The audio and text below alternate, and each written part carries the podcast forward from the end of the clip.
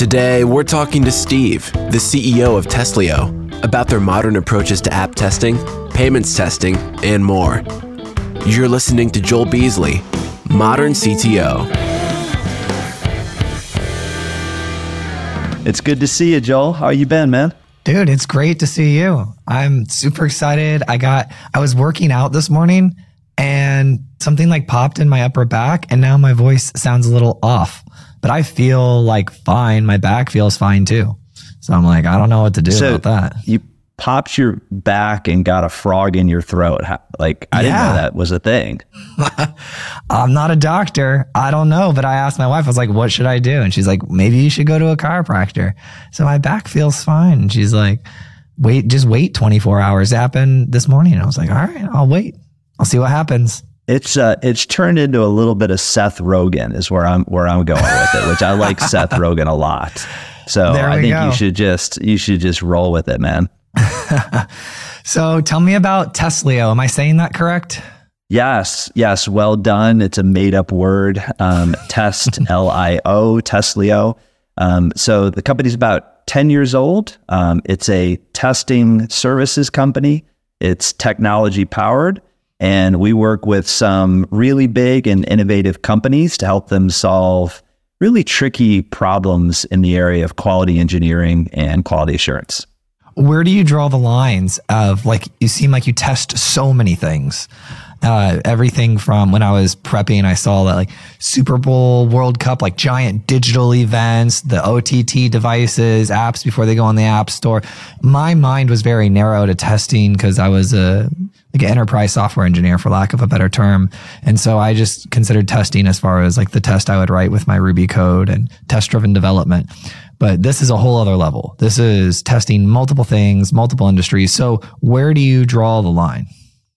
So, as you probably experienced um, as you were developing and automating unit tests yourself and responsible for the code you were checking in, and then as you've worked with lots of CTOs and VPs of engineering, shift left it, it is a real thing. It works.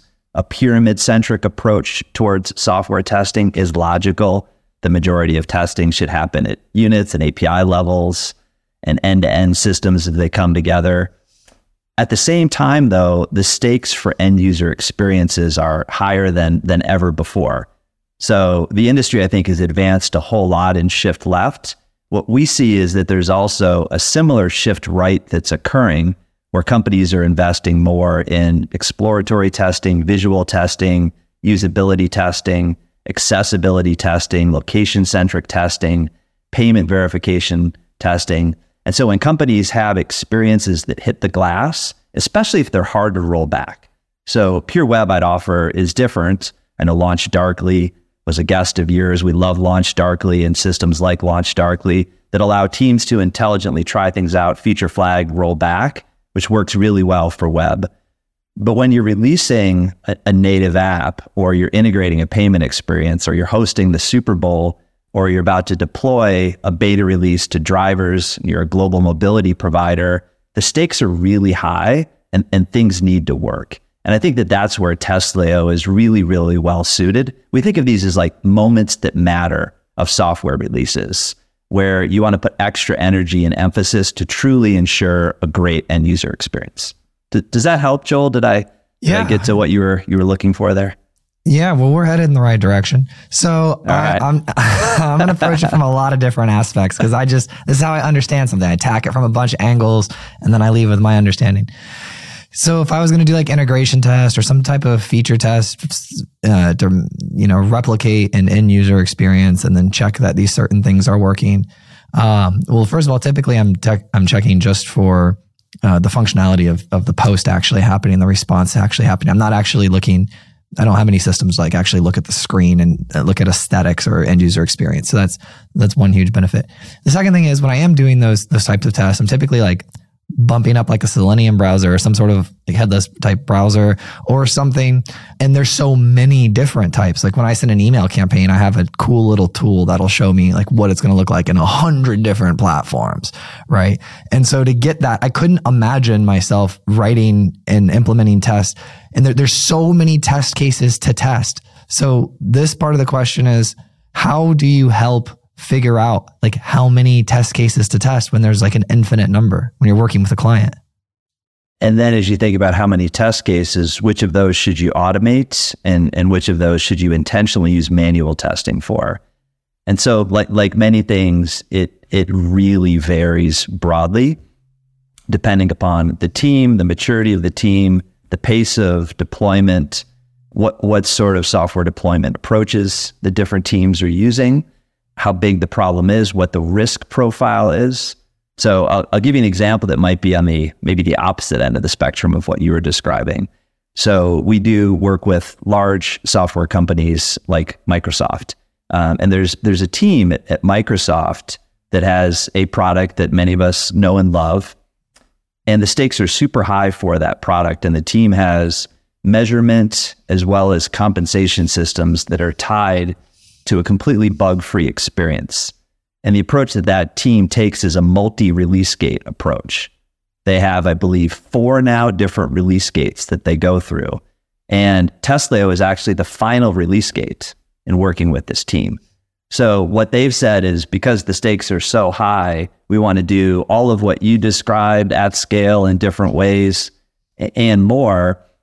And then where Testlio comes in is this machine and human approach to ensuring that the end user experience is great. And a lot of times that tends to push out towards multiple device OS combinations. So on average, and this varies quite a lot too, but when we work with companies, each test run covers 24 device OS combinations. And we have 1,200 different hardware devices in our global network. So we can test against a lot of different types of hardware and for some companies, that really matters a lot to them beyond just like a standard, say, Chrome browser instance. Um, so let me pause there and see if that went in a direction that, that helped. Yeah. You know, things now are becoming very hardware specific. I was having a conversation the other day with um, a guy that, that's building an offline chat GPT, uh, which is using specific hardware that's only available in certain phones, right? And so being able to pick the specific hardware and understand how it works across, I didn't realize how many different devices there were and how many different types of hardware. And also how in different platforms, they only let you target phones in specific ways, right? Like you can't, from what I understand, you can't un- uh, target a specific version of iOS and make it available or not, but you can target like a hardware segment which was interesting. Um, so now that we're getting such a huge array of devices, hardwares, and systems, to test that at scale becomes even more complicated, right? Very much so. And devices vary so much by different countries. So, for example, we've helped Sky launch into Africa. Um, and we work with a large African messaging um, or African continent centric messaging company called Ayoba. And the device profile, oftentimes these are these are $10 smartphones, you know, that are being sourced from small providers in China, available from communications providers and retail outlets. And so th- those devices are really different from what might get tested on the National Basketball Association, for example, is a client of ours too. And so we'll test in places like Rio because basketball is super popular. And the experience in Rio, there you have a translated, localized experience of the NBA app that has to be like amazingly authentic for what's happening in now time in Rio. And so the device is different and the experience matters. And you know, maybe at some point too, we could have a, a conversation about about localization beyond just a linguistic translation, um, because that's also a big driver for companies that are really operating at, at massive scale and thinking about how authentic that they need to be in different markets. What does that mean, authentic? That means that, so for example, we work with a top three social media provider. And for that social media provider, they want to ensure that the experience of their product is true to the culture, which is a combination of history, sociology, trend, and language. And so that when they localize, they will go through translations and they will go through different screen modifications and even feature modifications. And then they'll use Testlio with people on the ground in those countries who are a combination of linguistic and testing experts who, who actually know what the experience of that product should be because they're authentic users of the product. So maybe to even take a step back, in order to tackle something like that, um, we had to go through about 2,000 potential testers to build an initial team of 200 people to serve this customer. And what the customer demanded was that not only you know do people really know testing, but but that they have a very high expectation for the experience of the product. And, and, and this this particular company may only release in some of these countries. We work with them in 62 countries right now. They may only release two or three or four times per year. So it's unexpected when these releases are coming. They're not scheduled. A lot of times things come together and there's a decision that's made. And so that's where that elasticity or that burstability of testing really comes into play too. Did that did that help Yeah, give you a sense yeah. of yeah. You guys do a lot. It's it's huge. Um, what is happening within a company for people that are listening that might be considering using a service like yours? What type of conversations are typically happening in their company before they come and find you? So uh, we're we're we're thrilled to be here, Joe. We lo- love the podcast. Thank you, thank you for hosting us. Um, our, our clients are typically chief technology officers or their equivalent, and so many companies have quality teams internally. Yet the quality team works in close partnership with the CTO, SVP of engineering, who, who really sets a release and a bug tolerance and a testing strategy for the organization. Um, so we often come when companies are ready to uh, experiment with a with a new testing strategy, and in some instances, it's been, hey, we tried 100% automation for a couple of years, and we realized that that has some pros and cons associated with it. So there's a large fintech company that uh, their CTO came to us about a month ago and said, you know, we sense that it's time now to integrate a new approach to manual testing into what we've been doing in a world of 100% automation. With other companies, it might be that, well, we've gotten pretty good at manual testing. Maybe they're using a crowdsourced technique as well.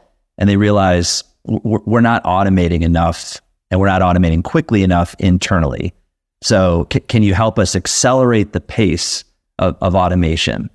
And then for some companies, there's this sense, we see this quite a lot that we've been doing pretty well in automation. We started with our unit tests and we're all the way up to now visual and functional automation. And you know what? We've been doing some manual testing too, and that kind of works well. But the two things are like completely disconnected. You know, manual testing happens over here and automate testing happens over there. And it's it's got to be there's got to be a better way, right? And so we have a methodology that we call fused software testing that brings automated and manual testing together and it really handles the fluidity and pace that's needed in a modern DevOps driven release environment.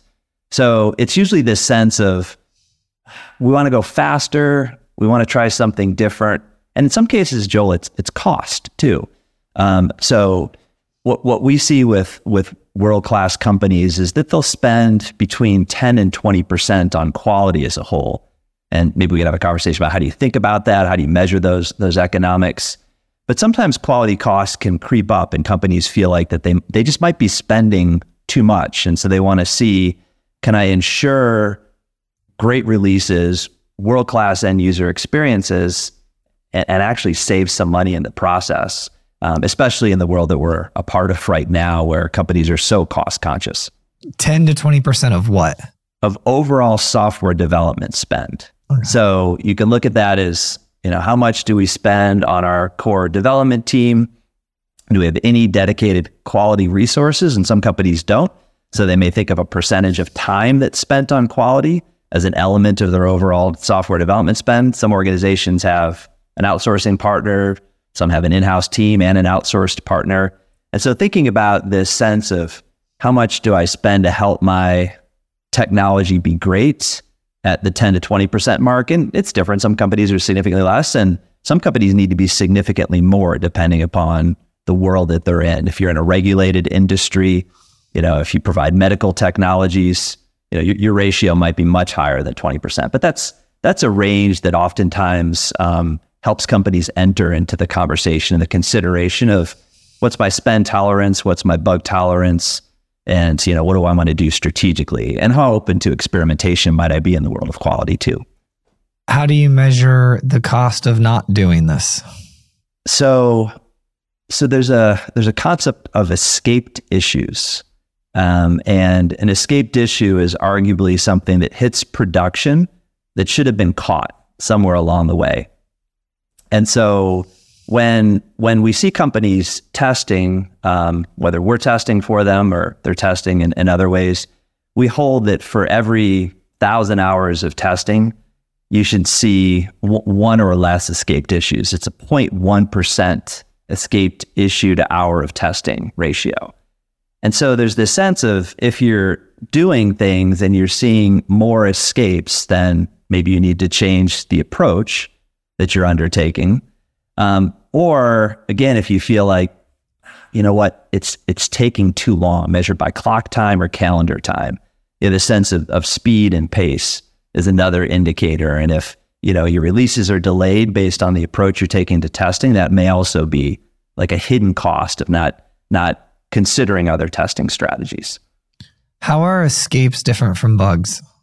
Yeah, an escaped issue would be a bug that should have been caught through your testing standard. So it's a way of categorizing your bugs. So so like let's just pretend you build code and you just you just ship it well, then you don't really have escape issues because you're arguably not testing at all. But if you, you have, all a, sorts of issues if you're doing that, yeah, all sorts of issues. But if you're a big company and you have four gates of testing and you still have issues or bugs escaping there, then you know something is probably broken along along the way. And, and sometimes it's a process break, sometimes it's a technology break, you know, but depending upon your level of investment and the sophistication of your combination of people and machines, you know, you can have very different thresholds. That's why we just give like a like a like a basic, you know, escaped issue per hour of testing rates. Um, we also see that when humans are doing testing, pre-production, code's pretty good, processes are pretty mature. Humans will pick up about 0.3 issues per hour of testing. And that number varies dramatically as well, too. Um, but what we'll, we'll, often see as a signal of a good partnership with our clients is that number might start higher when we begin working with a company. It might be between one and two, one and two issues per every hour of testing. And if it stays high like that, well, then perhaps there's something with wrong with the feedback loop that you know processes aren't changing as bugs are being caught, they're not being addressed or remediated, fixed, merged, et cetera. Because typically a healthy partnership for us is that that that that um, issue per hour of testing rate is going is going down over time, and then you know depending upon release velocity, how much we're regressing, how much we're doing new feature testing, it tends to kind of stabilize in what seems to be a, a healthy zone. And again, that differs based on companies, um, but it's it's interesting how often we see this you know 0.2 to 0.5 issue per hour of testing rate across the business. It seems like payments were would be an area where people really want to test, right? Because that's when the financial transactions happening. How much of the testing do you do is related to payments? It's one of the fastest growing areas of the business. Um, so over the last five years, we've been doing a lot of OTT testing with media companies and sports leagues and teams. The challenge there has been 12 different streaming devices, so Roku's and Samsung TVs and PlayStations. It's a hardware centric problem with a bit of location. Um, over the last two, two, to three years, the, the fastest growing piece of the business has been in, in payments testing. Um, you, you, may have seen, Joel, that um, amplified by Black Friday and Cyber Monday, something like one out of 10 digital payments are failing currently.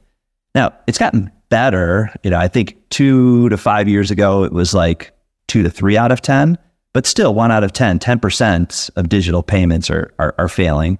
And a lot of times it's the it's the intersection where, where things fail. So many of us have had the experience where we're traveling and we go to buy something and our location is picked up and our credit card company puts an interstitial in between the transaction. We have to verify sometimes via a text message. And it's those kind of payment handoffs between different systems, you know, that oftentimes cause the challenge. And so companies then have to determine, well, do we go into the field and send people into real world situations to try and see using all sorts of different devices if we can catch some of these potential payment failures. We do a lot of work with a large payment network um, provider, and they are about to enter into a new partnership with a mobility provider. And they decided that it was so important that the whole experience from reservation through car pickup, through lot departure, through car usage to return to ultimate um, finalization of invoice, that that whole process had to be absolutely perfect. And so they had to send people all over the world to airports. You know, they've been building this, this partnership, you know, it's very mature technology. And as we send people into airports, we found sometimes that, oh, the pop up that's supposed to happen as you're leaving the airport lot was coming in a day later.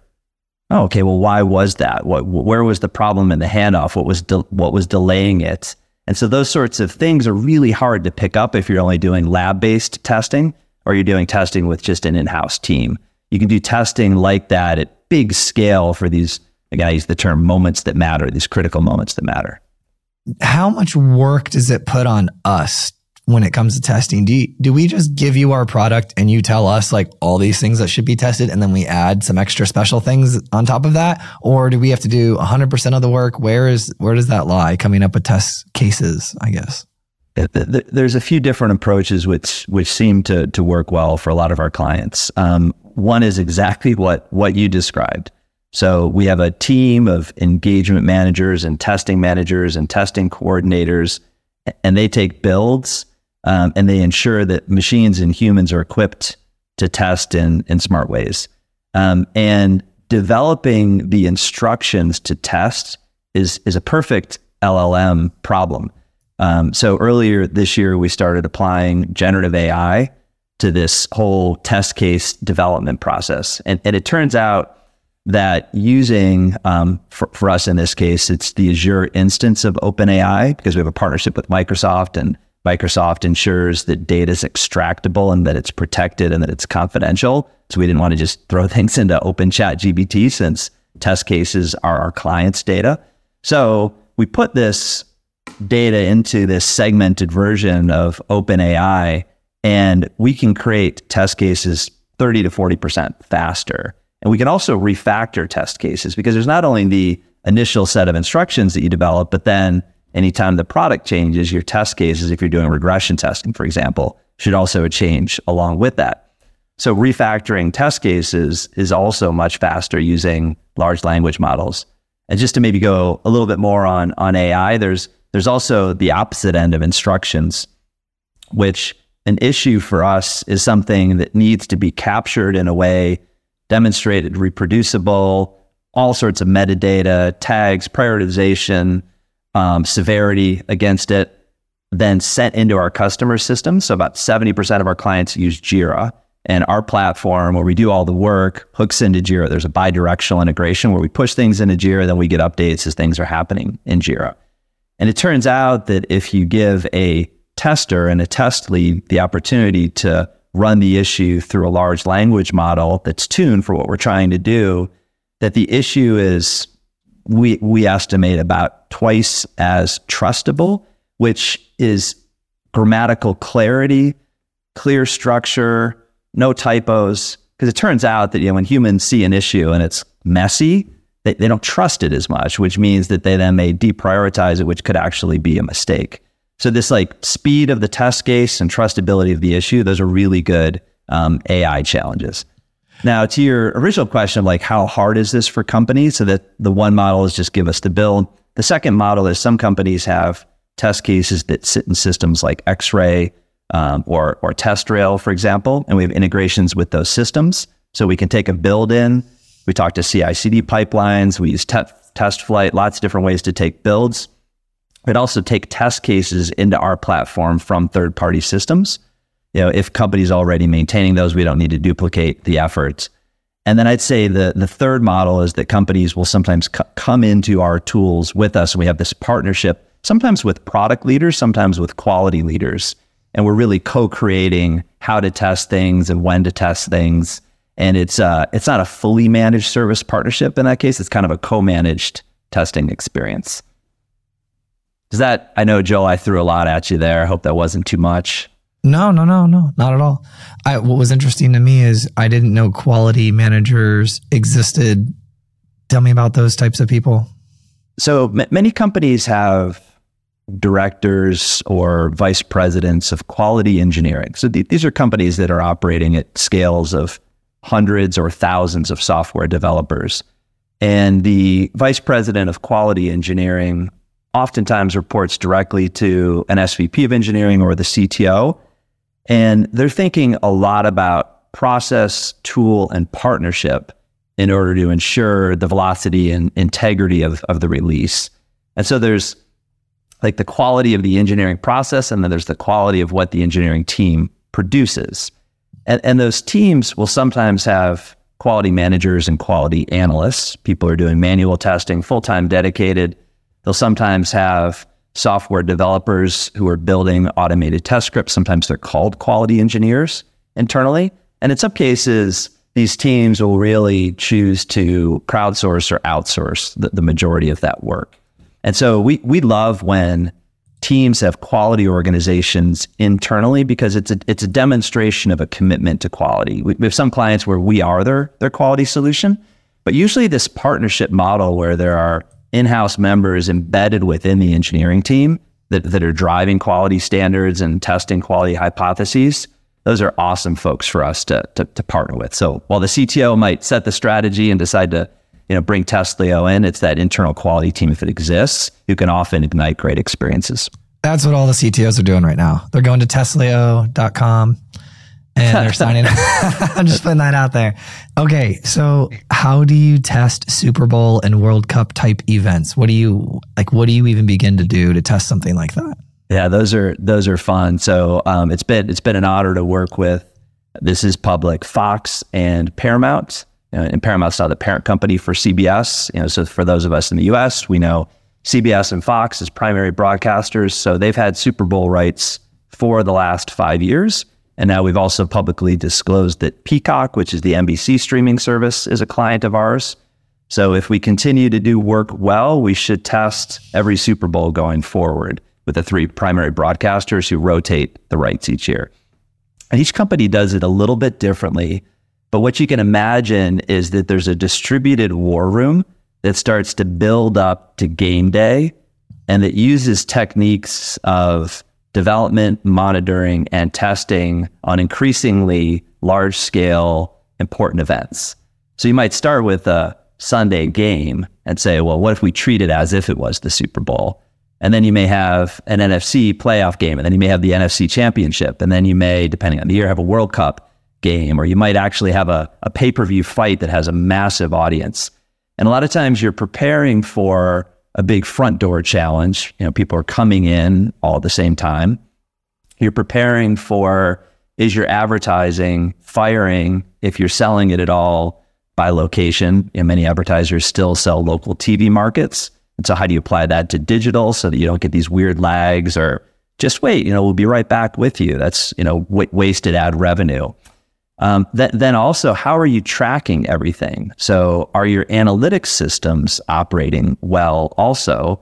And, and how is that operating for hundreds of millions of people, you know, across most broadcasters we see are focused on 12 OTT devices. That gives you a, a, lot of coverage, at least here in the US. But there's all sorts of different firmware and operating system issues, even associated with those device family. And a first generation Apple TV is really different from a recent Apple TV you know, we live in Texas, so we actually have, I mean, it's a little embarrassing to say, we have five Samsung TVs. I have three kids, and, you know, we're lucky to have some space here in Texas. And each of the experiences of running um, digital apps natively on those Samsung TVs is, is really different in just my household.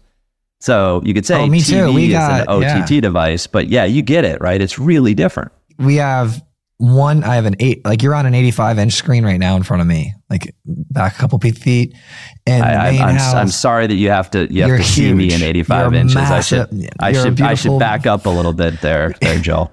Uh, so what is signal driven testing? Oh signal driven testing. So when companies start to integrate the different tools that they're using to build, release, and, and test products, and, and even to support their customers and, and to pay attention to what people are posting on things like review sites, they start to have more and more signals of the end user experience, the quality of their technology. And so signal driven testing is a, it's it's a mindset and a methodology which says you should be tuning your testing constantly on where you're getting signals that demonstrate that maybe something is escaping, going back to our escaped issues conversation from before. And so a signal could come from the App Store. And it's not just a one star review, it's often the detailed content that sits with within the app review because you may get a five star review that actually tells you that the person had a problem. Like you might love Roku and you give Roku a five star app review, and then you would talk about this horror movie problem and the inability to filter out content. Well, that would be a signal. And so if we're mining the App Store intelligently and we're interpreting and using sentiment analysis and other forms of intelligence to, to pull these signals out, well, those signals then should be hooking back into your test cases to determine, okay, did we miss something in testing? Or in certain cases, signals can very rapidly be turned into issues. You don't have to do more testing. You can see that the signal is truly a problem. So companies use systems like Zendesk, and too often customer support is fairly disconnected from quality. So just like DevOps and quality, I think are coming together. I think support and quality are coming together as well too. And so how do you take advantage of what Zendesk might tell you? If you use LaunchDarkly and you find that you're feature flagging things on and then frequently turning them off, well, that's that's a signal perhaps that something that is creating a candidate for a feature flag on isn't going through the appropriate testing. So how do you then interpret that and change some of your processes? So we think right now there are nine different categories of signals that can be used to drive quality processes. And, and really it's probably pretty old school. It's all it's all about continuous improvement. When when quality, we see this a lot with our clients. When it when it seems to be kind of dialed in and it's working, that's usually an indicator that we're not thinking of what more we should be doing or what we should be changing because products are changing, technologies are changing, and end user expectations are changing. And the signals are out there. It's just how do you interpret them, prioritize them, and then and then help teams also who are, are always just way way too busy. You know, most of the engineering organizations we work with, maybe all of them, have backlogs that just like they're impossible to get to. So then, you know, as more and more things are coming through, well, how do you really take an intelligent approach towards remediating the things that have, you know, ideally a high return, you know, help help company grow revenue, help retain users, um, lower cost for the company itself, and then have a reasonable investment to to fix. And that you know that ROI of of issue remediation is an important thing as well too. So that that's how we think about signal driven testing.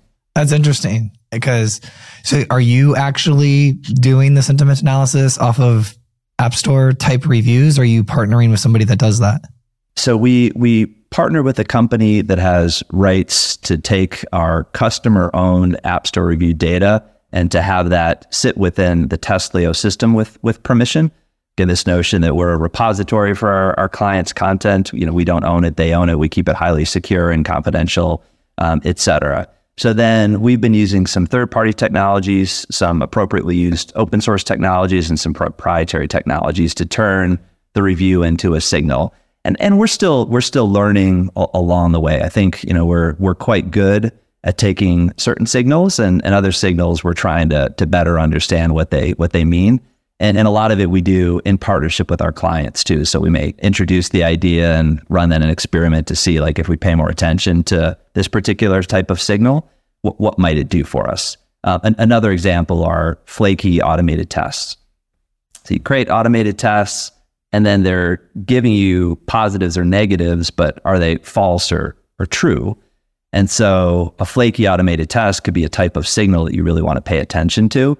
And so the journey might be not about the software itself, but about your automation journey and how do you make test automation of a higher quality standard, if that if that makes sense. Yeah. The more bugs we can find, the better. All right. That's, that's what, it. That's what that that's is the goal.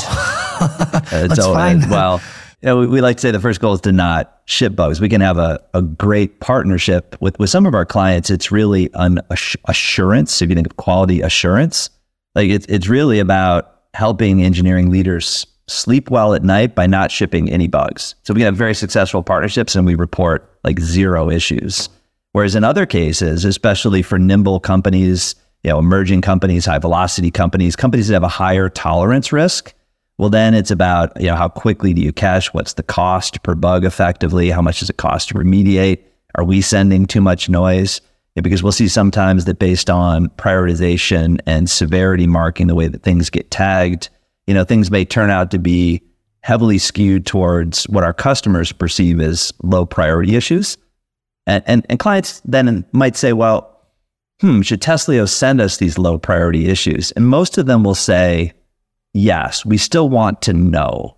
As long as it's a valid, reproducible issue, we, we want to know that it's an issue, even if it's something that, you know what, we're not going to tackle it now from a prioritization standpoint because we know we have this next major overhaul and probably this thing is going to get merged into a, a whole other thing. Um, but you know, certainly anything that might be a, a P1 or a Sev one, like like those are the kinds of things that most companies are looking to address really quickly. And we're trying to help companies better measure the addressability of, of issues and the timeliness to address as well too.